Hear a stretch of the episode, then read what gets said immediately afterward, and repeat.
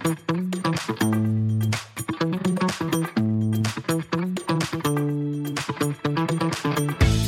there, I'm Gilad Barash, and welcome to Who's Your Data, the podcast that deals with how data influences life and how life influences data, the human side of data analytics. Hey everyone, and welcome to Who's Your Data. Femtech, or female health technology, which includes apps such as period trackers, is experiencing unprecedented growth. But nowhere is this podcast tagline, How Life Affects Data and How Data Affects Life, more relevant than in this industry in the shadow of the Dobbs decision by the Supreme Court overturning Roe v. Wade this year. In this episode, I talked to Bethany Corbin, a femtech innovation and data privacy attorney, about the femtech industry and its challenges in a post Roe v. Wade world. What kind of data do these apps collect? What are the unique data privacy concerns and how these were affected by Dobbs? And those calls to delete period tracking apps and other reactions to Dobbs. Bethany discusses some actual cases of data privacy violations and gives tips on how to vet such apps to make sure that they're compliant with stringent privacy standards. We also touch on data aggregation and utilizing AI in this space. I hope you enjoy this fascinating and timely conversation. Let's get to the interview. Bethany, welcome to Who's Your Data podcast. Thank you so much for having me. I'm thrilled to be here. So, I want to talk to you about you know, female health technology, or what is known as femtech. It's an industry that's experiencing unprecedented international growth. Uh, I think currently it's comprising of more than 1,800 companies across 10 different subsectors, and it's anticipated to be worth more than $97 billion by 2030. And you are an expert in these apps. And so I wanted, first of all, to start and ask you what is femtech what are these apps doing what kind of data do they collect yeah, of course. So, femtech is short for female health technology. What that really means is we're looking for digital health solutions focused on tackling women's health issues. And so, femtech itself was coined in 2016. It's a relatively new industry. And what we've started to see is growth in the recognition that women's health is different from men's health and that it deserves personalized solutions. So, a lot of companies that are coming into the femtech market are doing so for several reasons. One of the first is to empower women right? This is the first time that we're having an industry dedicated exclusively to women's health, and we're able to empower women to really understand their bodies. The other reason that we see more companies coming into this space now is to promote female bodily autonomy and to try to change some of the underlying stigmas and taboos about women's health care. So, for so long, a lot of conversations about women's health have been relegated to the private spheres of the home, right? It's not something you're talking about out in public or at school with your friends. And so that dialogue has started to change, especially whenever we think about, you know, Gen Z and what they're doing and the conversations they're having. And it's becoming a much more open space. And that's really critical because what we need to have happen is to break down those stigmas and taboos so that women can feel comfortable discussing their experiences, even with their healthcare providers. So that's what Femtech is really designed to do. Now, whenever we think about the femtech industry, as you mentioned, there's a couple of different subsectors. I will say that the subsector that's had the absolute most growth since the conception of femtech really is that kind of menstrual cycle reproductive healthcare segment. That has boomed. That's where a lot of the innovation is right now. The great thing, though, is that we're starting to move away and expand into other areas of women's health. So we've started to see in the last year a significant boom in innovation for things like menopause and longevity care. The other things we're starting to see, you know, not as much, but we are seeing some developments are in uterine health and breast health. Um, also focusing on cancer. There are some really innovative technologies out there that are now trying to see if you can use, for instance, like a smart tampon to de- detect cervical cancer or a blood test to detect ovarian cancer. That's what I'm really excited to see going forward are kind of those um, more chronic health care conditions being tackled by femtech. And when we think about the types of data and the types of apps and devices that we're seeing, there's a broad range. Um, the most common that most people have probably heard about, right, are those period tracking, ovulation tracking, fertility tracking apps. Um, that's what a lot of people think about when they see femtech. The other types of devices we have, we have, you know, actual FDA devices that are coming through to improve women's health care. Uh, we have telehealth platforms that are being built to tackle women's health issues or provide personalized care for women's health. Um, so those are some of the main ones as well. The types of data that these femtech apps and devices are collecting it's going to depend really on the purpose of the app and what they're trying to do as i mentioned kind of that the main subsector of femtech right now is really looking at kind of apps that can provide algorithmic predictions for your healthcare. So, those types of products and apps are going to be collecting data like demographic and user information, right? Like your contact info, your name, your gender, your address, your phone number. Uh, they'll collect health information that might be your height, your weight, um, medical images, your symptoms, your diagnoses. Depending on the app and what it's doing, it could collect your insurance information or your payment information and billing information. Support data is another common category of data that's being collected. So this might be things like um, your IP address, right? Or other types of data that could be used for troubleshooting or customer support. And then you have just kind of that technology data as well. That might be your mobile carrier, right? Your internet service provider, your browser type, date and file stamps that are associated with your usage. Um, so we have a broad range, but those are the most common. One of the biggest concerns in general with data around apps and, and usage of the internet, and, and specifically with healthcare, and I would say specifically even more with women's healthcare apps is uh, the issue of data privacy. And so I want to dive right into that. What are the key data privacy concerns or challenges that are associated with the femtech industry and women's health and are they unique from other health tech yeah it's a great question so there are certain data privacy concerns for femtech that are unique and then there's some that we see that kind of flow throughout health tech in general. The ones that we see that kind of flow throughout health tech in general are going to be your things like making sure that the privacy policy is accurate, right? Making sure that the companies are being truthful in how they're disclosing and using your information, and just general data privacy concerns with kind of aggregating data, selling data downstream. That's pretty common amongst all types of healthcare applications that we see. When we think about femtech, even though we have those similar features, right? In the similar ways data could be used and, you know, privacy breaches. It's different in women's health. And it's especially different since we had the overturn of Roe versus Wade. So I will say before the Dobbs decision, these things were happening. Um, data was being used, collected, sold downstream, right? There were there were ways for your data to get out but consumers weren't really paying attention to it, right? We had a lot of innovation in digital health, especially with the COVID 19 pandemic. And so there was this movement, right, to use these digital health solutions and a kind of a free exchange, honestly, of your health data to get an algorithmic prediction, right, or whatever the end product was when we had the overturn of Roe versus Wade, that really thrust into the spotlight health issues um, and privacy issues with women's health care. And what became different is that now, without federal protection of abortion, women's health data could be used in order to potentially prosecute her, right, or her physician if she had an abortion that was illegal. So, because of that, um, last year you probably saw a bunch of articles flooding the internet on you know should you delete your period tracking app? Delete it now right? Your data is not safe. And so we saw kind of a mass hysteria there. That kind of signifies some unique data challenges here for femtech because now unfortunately right a lot of consumers have lost trust in femtech in a way that they haven't with other health technology that's out there even though they're, they're all using the kind of the same similar data practices and data sharing practices femtech has kind of had a decrease in consumer trust because they're afraid that that's where law enforcement's going to go now to access their data. So I would say, you know, a lot of the same similar data concerns exist. In femtech, though, we're really, really worried about that data leaking out or being used to prosecute women. And that's pretty unique there.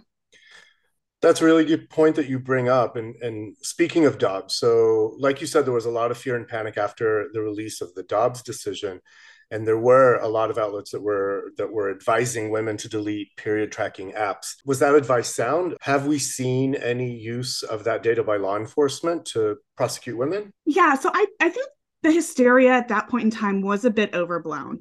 Um, I'm not saying that there's not ways in which law enforcement can get access to that data because they absolutely can.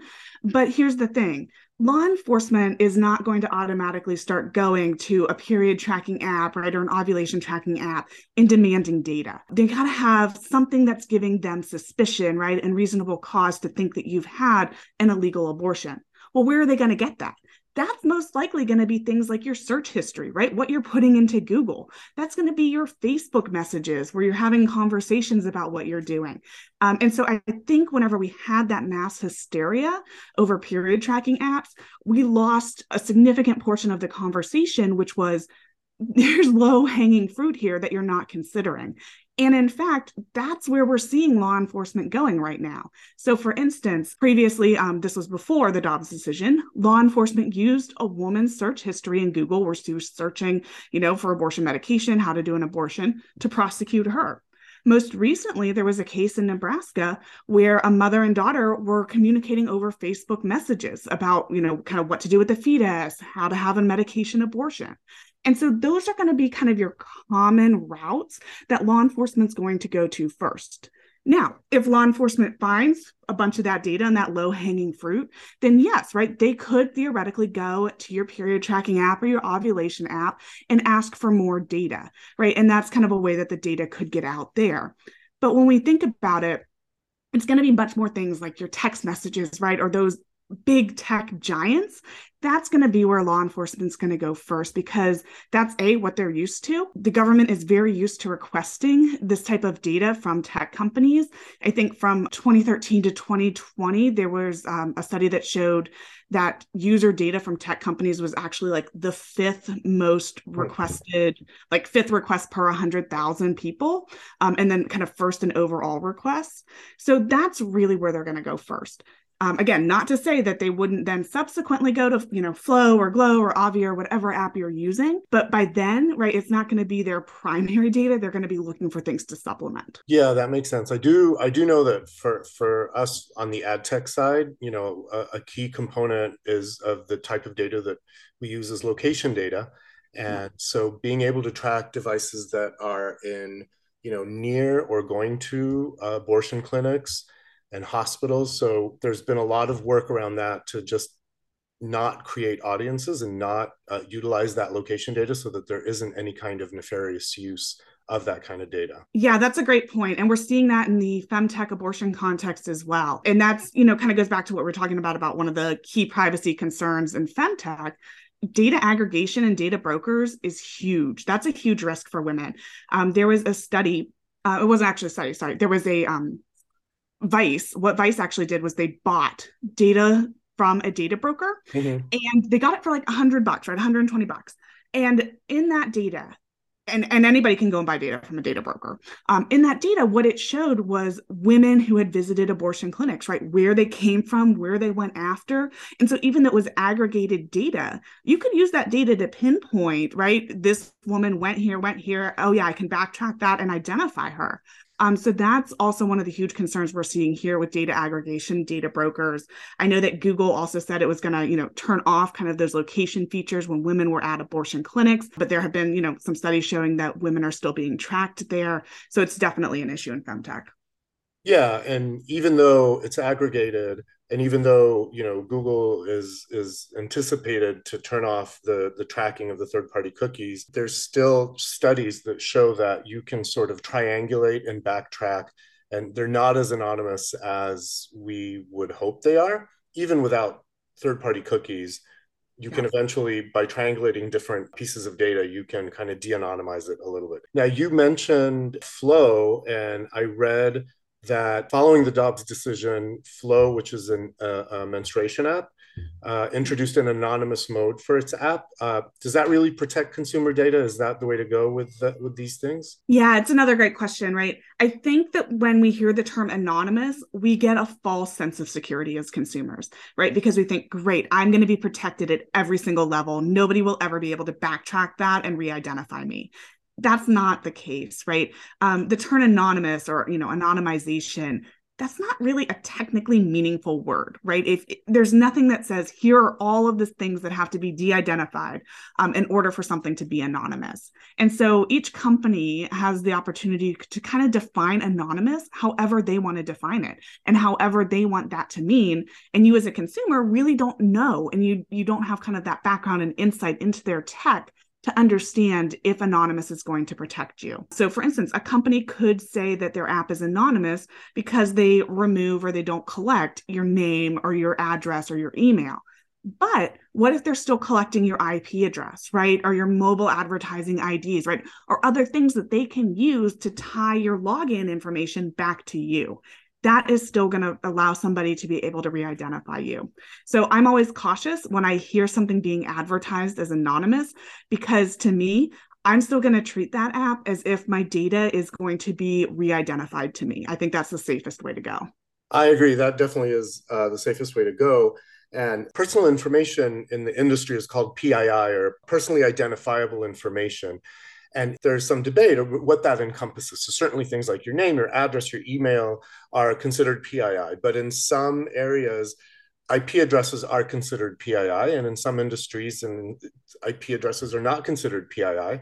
And that's certainly something that you can use to triangulate and really break down and and really get very granular and in, in looking for de or de-anonymizing so that's a very good point that you don't really know what anonymous means in the industry it means different things to different people so in general how would you say that the us supreme court's dobbs decision changed the data privacy landscape for women's health? Yeah, I think it had a huge impact on the data privacy landscape for women's health because, as I mentioned before, right, women weren't really thinking about this, right? They were really honestly to be, you know to be frank willing to exchange some of their most sensitive and intimate health data for these algorithmic predictions and these different types of products since that dobbs decision came out that women have been much more attuned to what their apps are doing and because of that, we've seen a shift in how femtech companies and founders are having to respond in order to keep their apps and their products competitive. And that's something we hadn't really seen before. Um, it's something we're starting to see trickle down into other areas of health tech. Um, mental health is the other area that's kind of gotten some backlash over this same time period about data sharing practices. But really, that you know insight and attention is being concentrated on femtech right now. We've seen companies as we just talked about right Flo changing and having an anonymous mode. Uh, we've seen other companies coming out and telling consumers here's what they're doing to protect privacy right? Here's how they will or they won't share data with law enforcement officers. Um, but mostly right there's a generalized fear there's generalized panic. And i've started to see a loss of trust in femtech, uh, which I cannot blame women for that. You know, you have to be comfortable with the technology that you're using. And so I think what we also see since the Dobbs decision is an industry that either has to step up or it's going to lose its consumer base. And it's for an industry that I think has a lot of potential in the future to really revolutionize women's healthcare, especially as we're expanding into those more chronic care conditions. So we risk losing all of that innovation and development if we don't shore up our privacy practices um, and our data privacy and security frameworks. And so that to me is you know kind of a big call for help that we've had since the dobbs decision um, and something that a lot of femtech founders are stepping up to the plate and doing. We've also seen privacy now being used as a differentiator and that was something that we didn't really see you know prior to the dobbs decision. But now companies especially in femtech are able to say hey here are all the great privacy you know enhancing technologies that we're using. Here's how we're being transparent about our data privacy practices. And that is drawing more and more consumers to those specific types of products. Um, so that's actually become a differentiator lately. How can consumers vet these products based on privacy? Yeah that is one of the most frustrating things as a consumer right is that you don't have a ton of information to be able to vet these products based on their privacy or their security. Um, even as an attorney, right? You've I have to dig through their privacy policies. I've got to dig through their websites, do back end research, you know, look at studies that are being done.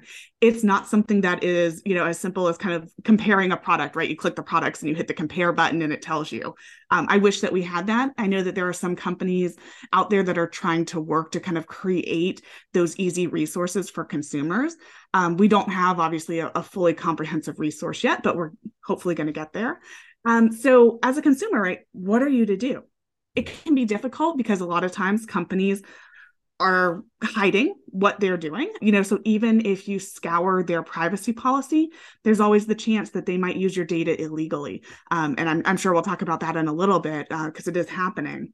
So as a consumer, you know, kind of the best piece of advice I can give you is look at the studies that are out there. There have been some studies, um, especially by Surfshark, that has kind of compared some of the apps based on data hungriness and their privacy policies and privacy practices. So look at those studies. Um, it's got kind of the top you know apps in each category it even goes beyond femtech in a couple of the studies and kind of ranks them so so take a look at that make sure that you're comfortable with the data that the app is asking you to collect and something i always think about whenever i start with an app is why do they need xyz data you know if i want you know if i'm working with a period tracking app right and the goal is to be able to predict my next cycle why do you need my phone number, right? Why do you need these certain other identifiers about me that aren't going to change the algorithmic output that I get? Um, so if I see that, right, I might try a different application that's going to collect less data about me or adhere to the you know minimum necessary data principle. The other thing that I do is I do look at the privacy policy. I, as a lawyer, you know, I do not, right. I, I you know, it's very difficult. I think there's a study that shows if you read every privacy policy that you ever had to agree to, it would take like seven years off your life. So I don't read all of them. I know as consumers, you're not going to read all of them, but scroll through and look at the data use and disclosure section because that's where you're going to see if they're kind of aggregating your data and selling it downstream to data brokers. And here's why that's a problem. Once your data gets into the hands of other third parties, whether it's a data broker, right, or an advertising agency or you know social media like Facebook, that means you have no control over where it goes from there. So once that data is out, it is out. And so I look for apps that minimize the downstream disclosure of my data to those third parties. And so that's really where you're going to find that use and disclosure section helpful. That's a really interesting point because we've gotten so used to sharing all this information with any app our phone number, our email, demographics, our age, this and that. And um, we don't even think about it. And usually, okay, this is how they communicate with us. They'll send us a verification code, blah, blah, blah. And uh, that's true. Is that really necessary? For these apps because it's so sensitive. You mentioned, you know, we we we've been talking about sort of uh, you know unethical data sharing. Uh, you had mentioned to me that several femtech companies have gotten in trouble with the FTC and state attorneys for improper data sharing. Can you tell us more about regulation around femtech apps and why these companies got in trouble? Absolutely. So there's a couple of different ways femtech is regulated. Um, you have regulation kind of on the data privacy perspective, and then you also have regulation on kind of the accuracy perspective. Um, so I'll start. I'll start first with kind of the accuracy perspective femtech apps are regulated you know just kind of as medical devices like other apps that you use or other medical products that you use. Um, for that reason you know sometimes they are going to be subject to the food and drug administration's oversight. The fda though has created an exception process for some of these devices that are you know kind of software as a medical device. They're providing very limited, you know, diagnostic support uh, for the consumers. Um, they don't pose a risk to consumers, right? It might be things like you're tracking your food intake one day, right, or you're monitoring your cycle. That type of an app, that's typically going to be subject to FDA enforcement discretion. What that means is the app is not going to have to do things like prove that it is safe and effective, or even prove that it's accurate, or undergo clinical trials because of that, we do kind of have this regulatory gap for femtech where a lot of these products can kind of race to market and they can do so in a way without proving that they're accurate. And that is why Femtech actually does have a little bit of an accuracy problem uh, for some of the devices that are out there. And I see this most commonly with the free applications that are out there. And I also see it most commonly in the Femtech apps that have absolutely no clinical oversight or no affiliation with any type of medical clinician there's nothing to say, right, that you or I couldn't just go out and become a tech founder and create our own period tracking app and not have any type of clinician oversight, right? Not really know what we're doing. We could still put that on the market. And there have been studies that have looked at period tracking apps specifically and found them to be inaccurate. One of them, there's the Organization for the Review of Care and Health Apps, and it found that 85% of the apps that it studied did not meet their threshold for quality and that they had significant clinical assurance concerns. There was a 2016 study by researchers at Columbia University Medical Center, and that similarly found that 95% of the 108 free smartphone menstrual cycle apps that it studied were inaccurate. um, and that they had almost no scientific grounding or any type of consultation with medical professionals. And then there was another separate 2018 study uh, by Current Research and Opinion. And in that study, the researchers looked at 73 menstrual cycle apps, and none of them could accurately predict ovulation. And indeed, like the best app had a 21% accuracy rating. Wow. So that is kind of very alarming to me. Um, you know, on the femtech side, whenever we think about the types of apps that are out there, and the fact that consumers don't have a lot of you know ways to vet this. So if you're a consumer, right, and you're thinking about accuracy of your device, highly recommend trying to find what methodologies your app is using, making sure that those are grounded in scientific and medical accuracy and literature, um, because there's a lot of devices out there that are still using outdated science um, and that's contributing to the inaccuracies. So that's kind of thing one. Thing two is we have data privacy. And whenever we think about how these apps are regulated from a data privacy perspective, it can oftentimes be very surprising to consumers. So, most consumers are aware, right, that we have the Health Insurance Portability and Accountability Act, or HIPAA. HIPAA has a privacy rule that protects certain healthcare data that's known as protected health information. A lot of consumers automatically think because they're putting health information into a health app that HIPAA is going to protect their data. It won't. So HIPAA is really only going to apply if you have a covered entity that's using or disclosing that PHI. What do I mean by covered entity? I mean your healthcare provider, right? Um, a healthcare clearinghouse, you know those types of organizations um, health plans right that type of thing most of these femtech apps do not qualify as a covered entity and they're you know a lot of them don't have that that medical oversight as we were talking about either so because of that you could input the exact same data into your femtech app and give that same data to your healthcare provider and it's protected when it's with the healthcare provider and no HIPAA protection when it's in the app so we have a pretty big gap there now, how do we fill that gap? Well, we don't have anything that's filling that gap fully yet. We have state laws that have come in to try and protect healthcare data. Um, so, California has its very stringent privacy law. That's kind of the gold standard amongst the states right now. We've seen more and more state laws coming onto the market. And then we have the Federal Trade Commission. And the FTC is really making sure that there's no unfair or deceptive acts or practices for consumers. So it's not necessarily regulating privacy directly, but if a company has unfair or deceptive privacy practices, then they can get the company and investigate the company.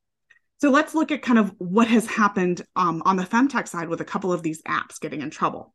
So the first app um, for femtech that really got in trouble was Flo, And that was in 2021. The FTC found that Flo had shared sensitive health data with third party app analytics and marketing services. So think Facebook here, despite the fact that it promised it would not do so in its privacy policy. So here's one where, right, the company says it's not going to do this and its promised to you as a consumer, and then goes and does it. So, because of that, the FTC took action against Flo.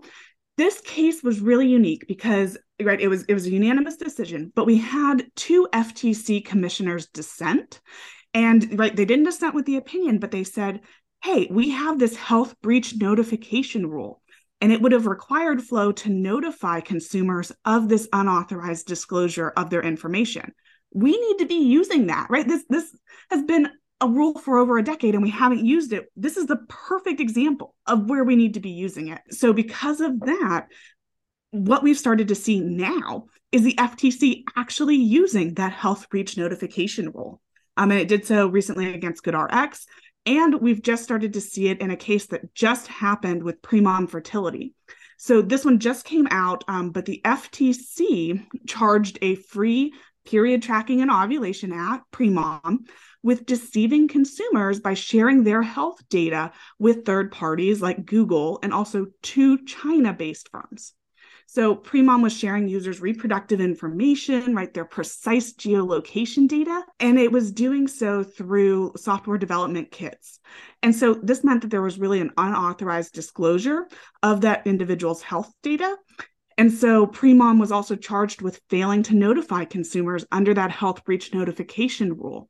Um, so that is is very interesting. And then when we think about state attorneys general, Um, a lot of states have their own unfair and deceptive practices acts as well, in addition to the federal one with the FTC. So, Glow back in 2020 was actually investigated by California's Attorney General, um, and they announced kind of this landmark settlement with Glow. Um, and for those who aren't familiar, Glow is a fertility tracking app. And it really investigated the app for some serious privacy failures, basic security failures, um, and said that it wasn't protecting women's sensitive health data.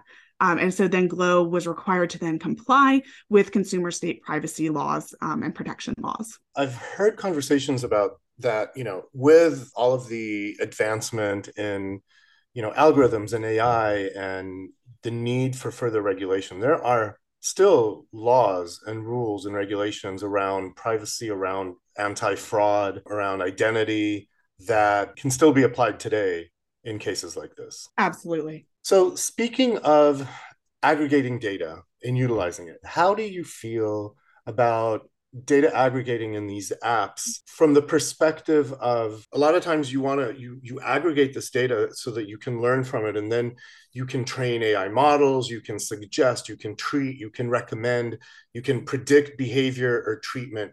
How do you feel about doing data aggregation for those purposes of actually giving the consumer proactive advice yeah, so I absolutely think that data aggregation has a place in healthcare if it's done properly.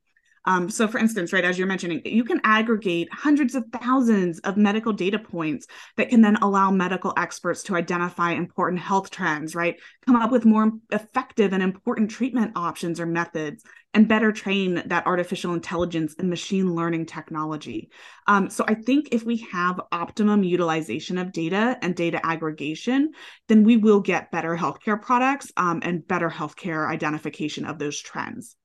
Now, the problem that concerns me, right, is when we misuse data aggregation or we use data aggregation for profit in a way that, you know, consumers never intended their data to be used, right? Like aggregating and selling downstream. Yes, certainly, you know, one revenue stream for data companies for apps is figuring out how to monetize that data that they collect whether selling it to advertisers or maybe to other healthcare companies that can use it to you know, aggregate and do any kind of analytics on it. And so obviously, you know, you talked about the ethical issues around monetizing female health health data.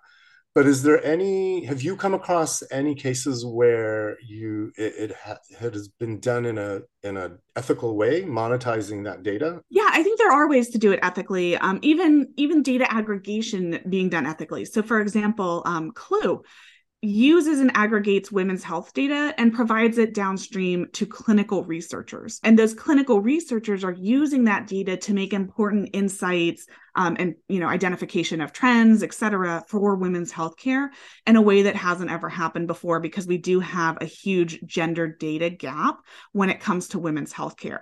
So that is one instance where I think this has gone really well. You know, I'm not sure if they're monetizing that data through the clinician researchers, right, or exactly the monetization piece for it. But that is one I will say where I've seen data aggregation and use downstream be highly effective um, because they are really helping to close that gender data gap and understand how things like you know certain medications right or certain treatments impact women differently. Do you find that there's too much data? Do you uh, do clinicians or product managers know what to do with all that data that's being collected they do not. Yeah, we have a huge problem of data overload right now. So, and this is kind of across all health technology, not just femtech. Um, but a lot of clinicians don't know what to do with that data. Um, and I've worked with a lot of clinicians who have come to me and said, my client, you know, my my patient has come to me. They want me to add this data into their medical record. They want me to prescribe XYZ based on this app. I have no idea what this app is. I don't know how this app is, you know, formatted, how it was created, how it's making these predictions. I don't know what its algorithm is doing. Is it based on sound medical science? And so a lot of times these physicians will not use the data um, unless it is something that they have either personally been involved in or they understand you know there's clinical backing there's research or literature on how this app works because there's such a risk right going back to that inaccuracy concerns that we've talked about you know that this data could potentially be meaningless. Now it doesn't mean right that as consumers we should stop using those applications just because our clinicians won't necessarily incorporate it into the standard of care at this time you know we can still use it to kind of drive our own understanding of our bodies and also for us to have better conversations with our clinicians about what might be going on. But I think clinicians also, and especially in femtech, feel that there is this gap between the people who are building the health technology and the medical side of the health technology. Um, when I first came into femtech, I just kind of assumed, right, that these femtech apps were being created in conjunction with OBGYNs and reproductive healthcare specialists. And when I started to talk to these clinicians, they told me, no, right? We're not being consulted. We want to be consulted. We want to help with this. You know if you're in an academic institution there may be red tape et cetera but we want to be involved. We're just not being consulted. We're not in this industry that is what we've devoted our entire life to.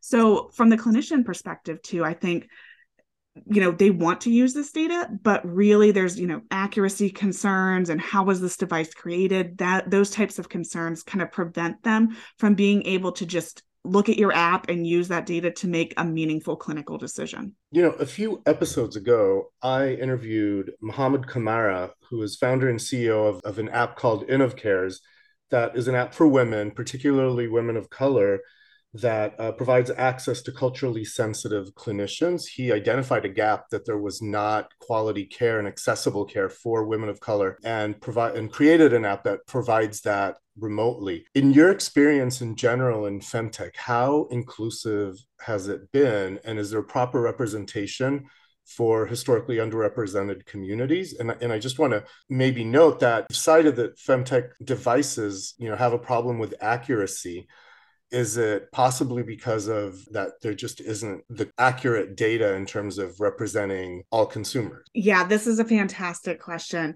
So I would say, especially at the very beginning of the femtech industry in 2016, we were not getting accurate, inclusive products. And a lot of that had to do with how these devices were being created and the assumptions that the creators were making. So, for instance, there was a popular period tracking app during that time, right? And it would use imagery that was, you know, pink and flowery for women's healthcare that was kind of, you know, made a lot of women cringe. It would, you know, if you were coming up on your ovulation period, it would tell men, you know, your your partner to bring you nice flowers, right? Or to make sure that you were wearing nice underwear. And so there were a lot of these assumptions about you know what people were using these apps for. Um, there was a lot of exclusion especially of the lgbtq community and how these apps were designed. For instance one app whenever you had to input your sexual position it would only use banana icons. And so there was no other way to change that right? Um, there were a lot of things that were very insulting to consumers. So definitely in the beginning not a lot of inclusivity I will say that we still don't necessarily have the level of inclusivity and diversity of data that we absolutely need in these apps. Um, a lot of these apps are being trained on, you know, kind of a homogenous data set. Um, usually white women, right? Or, um, you know, there might be a little bit of you know diversity included in there but it's usually not a lot um, these sample sets for we're just thinking you know mainstream femtech right now obviously there are a lot of companies that do it right but generally you know there's not necessarily a prioritization of diversity and inclusivity in these test data sets that the algorithm is trained on. And that could then lead to these inaccurate predictions for different types of ethnicity groups, right, or minority groups who didn't have representative samples training the algorithm. And I think with women's health, right, there's this assumption that women's health care will be the same across all of the different you know races and ethnicities. And that's not true. I mean there have yeah there have been studies that show that you know indian women experience menopause at different ages than white women. So it's really necessary and one of the things i absolutely push for is having a very broad and inclusive data set whenever you're creating these products. Not only will you train your algorithm better but you're also going to get feedback on your design and make sure that your design isn't going to be offensive, right, or othering to certain populations of the community. For instance, Fitbit, whenever it first came out with its menstrual cycle app, people were thrilled. But the problem was Fitbit limited the input for a women's menstrual cycle to just 10 days. Even though the majority of women are going to have menstrual cycles that fluctuate that are longer than 10 days right? So if they had used a more inclusive test data group they would have seen those fluctuations. They would have seen the need for having a longer window of data entry and been able to fix that before the product went to market and caused a huge uproar. Now the other thing that i want to say kind of on the data diversity issue is what happens after dobbs this is where I get really concerned about what's going to happen to the data entries we get for femtech um, because certain racial and ethnic groups are more prominent in states that have abortion restrictions. And so, because of that, they are going to be the groups that are going to be less likely to trust and use these femtech apps given you know where they're located and because of that, it may mean that we get less diverse data going forward for these femtech apps to train their algorithms. So that's something that I'm really keeping an eye on. Yeah, I think you make an excellent point, and I can just say, you know, as a gay man that has looked into these issues and has looked at apps like this, gay men's health and certainly lesbian health issues are unique, and there usually is not representation it's bad enough even in just the medical community currently as far as picking your primary care physician to even have acknowledgement and understanding of these issues. I can't imagine that the technological side in the apps is anywhere near even that. All right it is time for hot topics. So the first thing i want to talk about because everybody's talking about it is chat gpt and more broadly AI. So, in an article that came out in Femtech Insider, it said that no doubt many businesses, including femtech and sex tech, will integrate more AI into their internal processes. But what's differentiating company A from company B if the production of content becomes available to anyone? How will companies differentiate in oceans of bland generic content? This is where these elements come in the brand voice, the personality, the energy that it puts uh, uh, towards the brand, and all human attributes.